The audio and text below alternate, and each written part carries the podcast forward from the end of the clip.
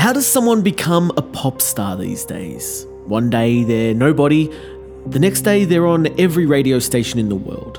That big break from that major commercial label. How does that happen? Now, these days, working your ass off on the independent scene, writing songs until a song sticks, playing shows until one day a talent scout finds you and then harnesses your talent until something grows and then, you know, a career is born, those days are gone. That's not how commercial music works anymore. The music you hear on top 40 radio is becoming more and more generic.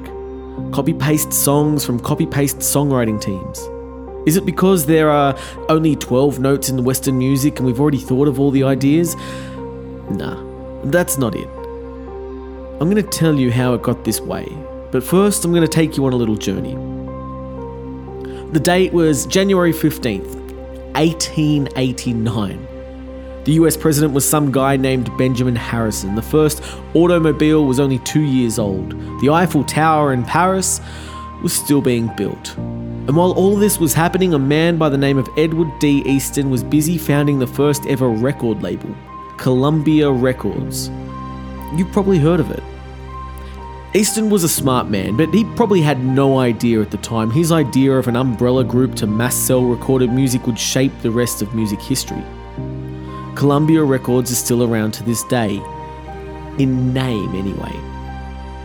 See, over the decades, countless labels of all sizes popped up. Some were major business, some were local identities serving a local audience.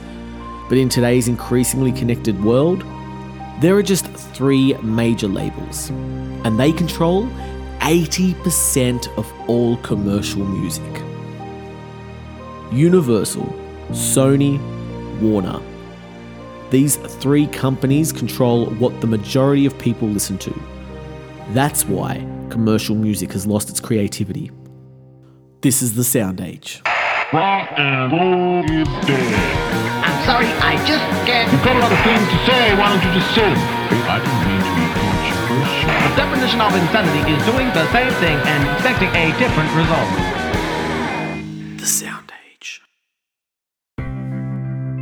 You know, it's easy to think of commercial record labels these days as corporate money driven companies far removed from the art of music. I'm not going to judge that opinion, I agree with you. But that wasn't always the way. You see, originally labels were bound by a sound or a location, they had an identity themselves. Labels created scenes and movements. Take Motown Records, for example. Motown played a huge role in the racial integration of commercial music in America. It focused on African American soul artists and harnessed them for commercial success. In its first decade in existence, Motown scored 79 top 10 records in the US. People now speak of Motown as a genre of music, an identifiable sound. An independently owned label from Detroit had created an influencing sound for musicians all around the world until this day. Are Motown still around? Sort of. See, they were bought out by MCA Records and then sold to Polygram Records. And in 1999, Universal bought Polygram Records, absorbing Motown Records in the sale.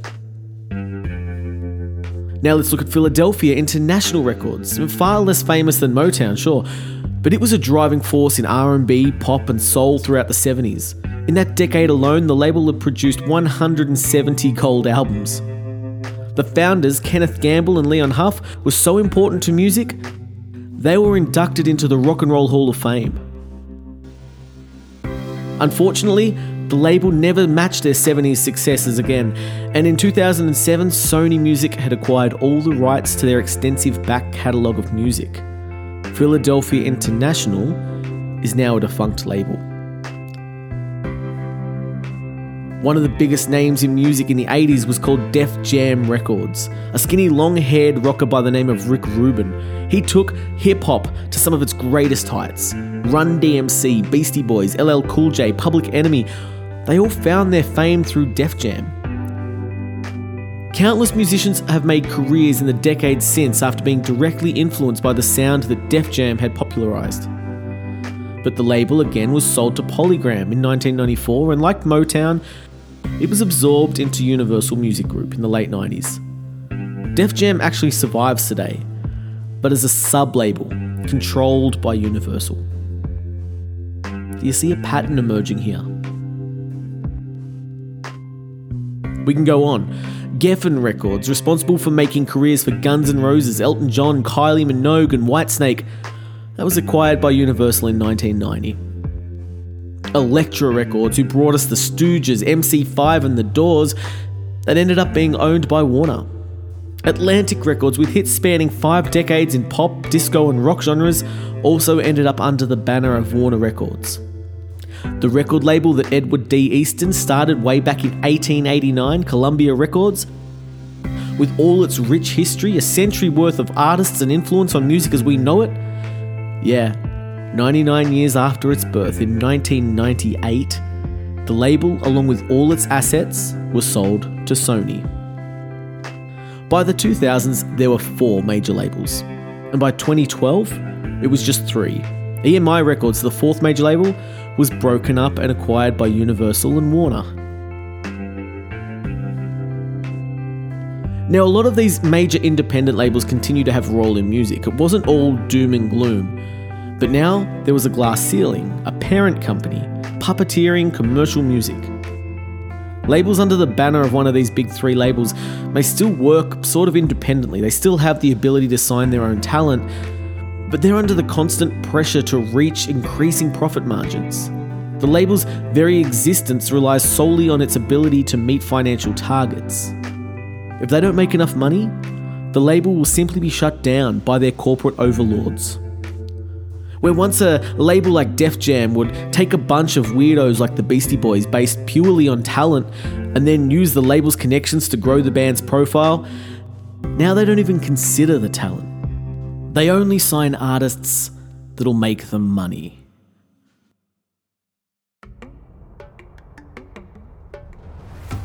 Do you remember the talent shows that took over the TV screens in the early 2000s and still go on today? You know, I'm talking Idol, X Factor, The Voice, harmless evening entertainment on your TV, yeah? Not quite. These TV shows were largely funded by labels. The winning contestant of Idol would be signed to Sony. If you win X Factor, you're signed to Columbia, which, as you know now, is part of Sony. The winners of The Voice, they're signed to Universal. What's happening here is the major labels are removing the risk of scouting and harnessing talent. The TV shows now do the scouting. And because these shows are a commercial TV success, regardless of the music that comes later, the label still makes the profit. No longer did the labels have to suck up to radio curators or try to score a spot on some variety TV program. It's the talent show that now serves as the national publicity for the artist. By the way, the top 12 all have to sign an agreement before the TV show goes to air, basically locking them into a contract.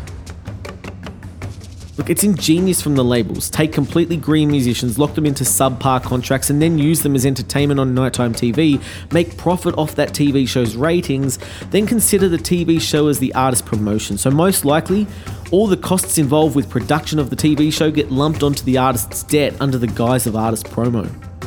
It doesn't matter if the winning artist is a success or not, the label has already made a profit. And that's what these major labels care about in the end. It's just business to create money. Take Casey Donovan, for example, winner of the second season of Australian Idol.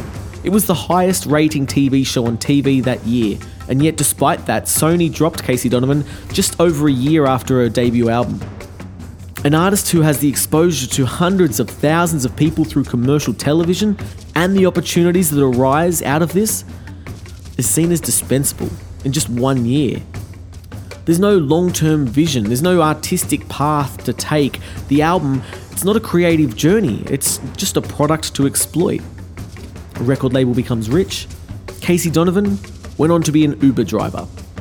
It took her well over a decade just to get her music career back on track as an independent artist.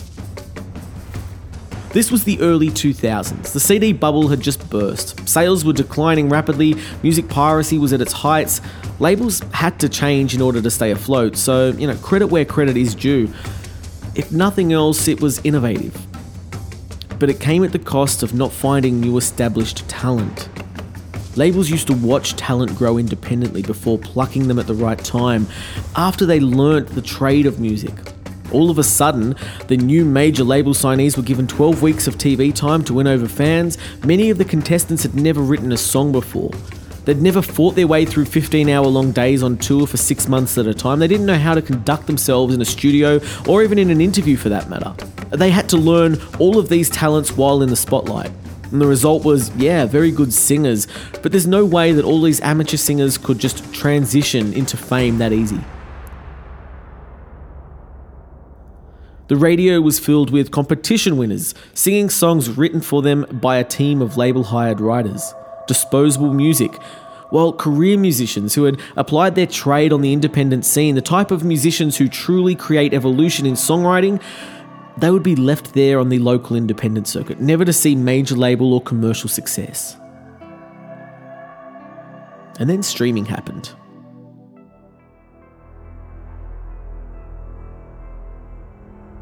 Now, I talk a lot about streaming on this podcast, and there's a reason for it. It changed everything. Sometimes for the best, sometimes, you know, not so. And the major labels, they had to change as well.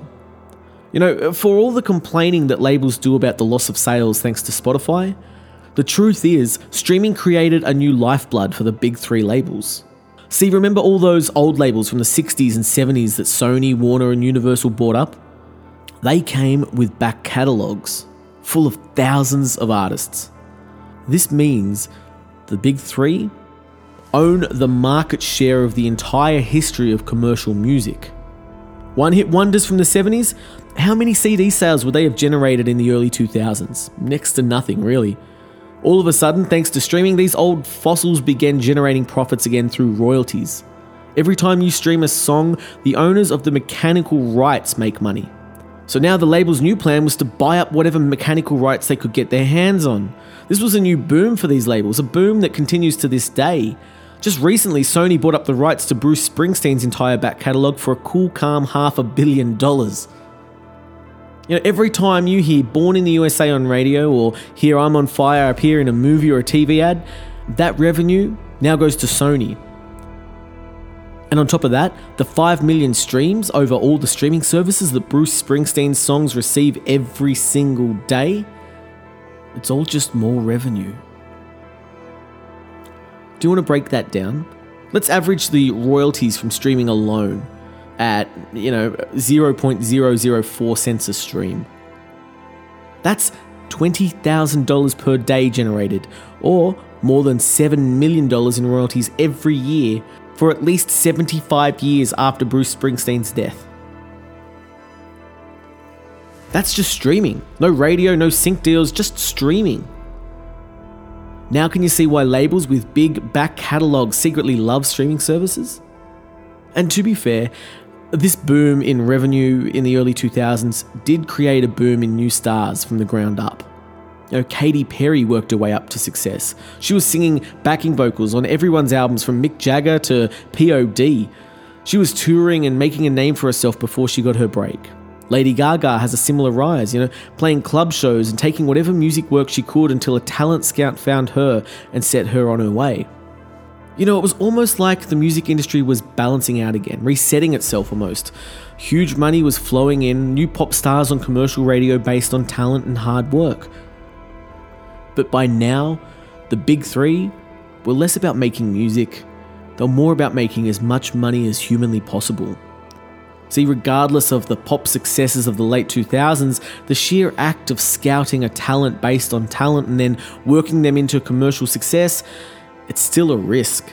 For every Katy Perry or Lady Gaga, there were unknown numbers of unknown talented musicians who got a chance, never made it, costing these labels money. And this is where musical creativity was finally completely removed from the process of making a pop star. Sony, Universal, Warner, and in turn, all their sublabels implemented new techniques for determining who gets signed. This definitely didn't include talent scouts. Instead, they use AI software, programs that scour the internet for trends. This isn't as simple as signing the artist with the most views or followers. It goes much further. It's algorithm based. It looks for everything Google searches, hashtags, seven day trends, uh, month long trends, loyalty of fans on multiple platforms, how often your fans talk about the artist on their own social media. And this is where music is today. You know, to be looked at by commercial labels, you need millions of people talking about you. How do you get those millions of people is up to you, but it doesn't even need to be about music. See, Instagram and TikTok influencers are the ones that get signed to majors now. Road worn musicians, they don't. Do you need hard work and knowledge of the industry? Of course not. The less you know about contracts, the better it is for the labels. Do you need to know how to sing? Of course not. We have auto tune these days, everything is just processed through a machine. Do you need to have great songs? Of course not. They don't even care about the music. If the influencer had their own songs, they'd probably pull them apart anyway and make them sound like what the label perceives as sellable. The label has masses of songwriters and producers spewing out sounds that are proven to generate income. Commercial music. The music that fills the airwaves, the music that kids are first introduced to, and a majority of people listen to because it's inescapable, is no longer a creative process.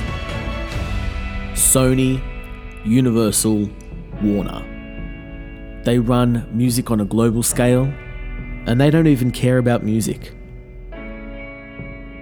Turn off your radios, people. Thanks for listening to The Sound Age. The Sound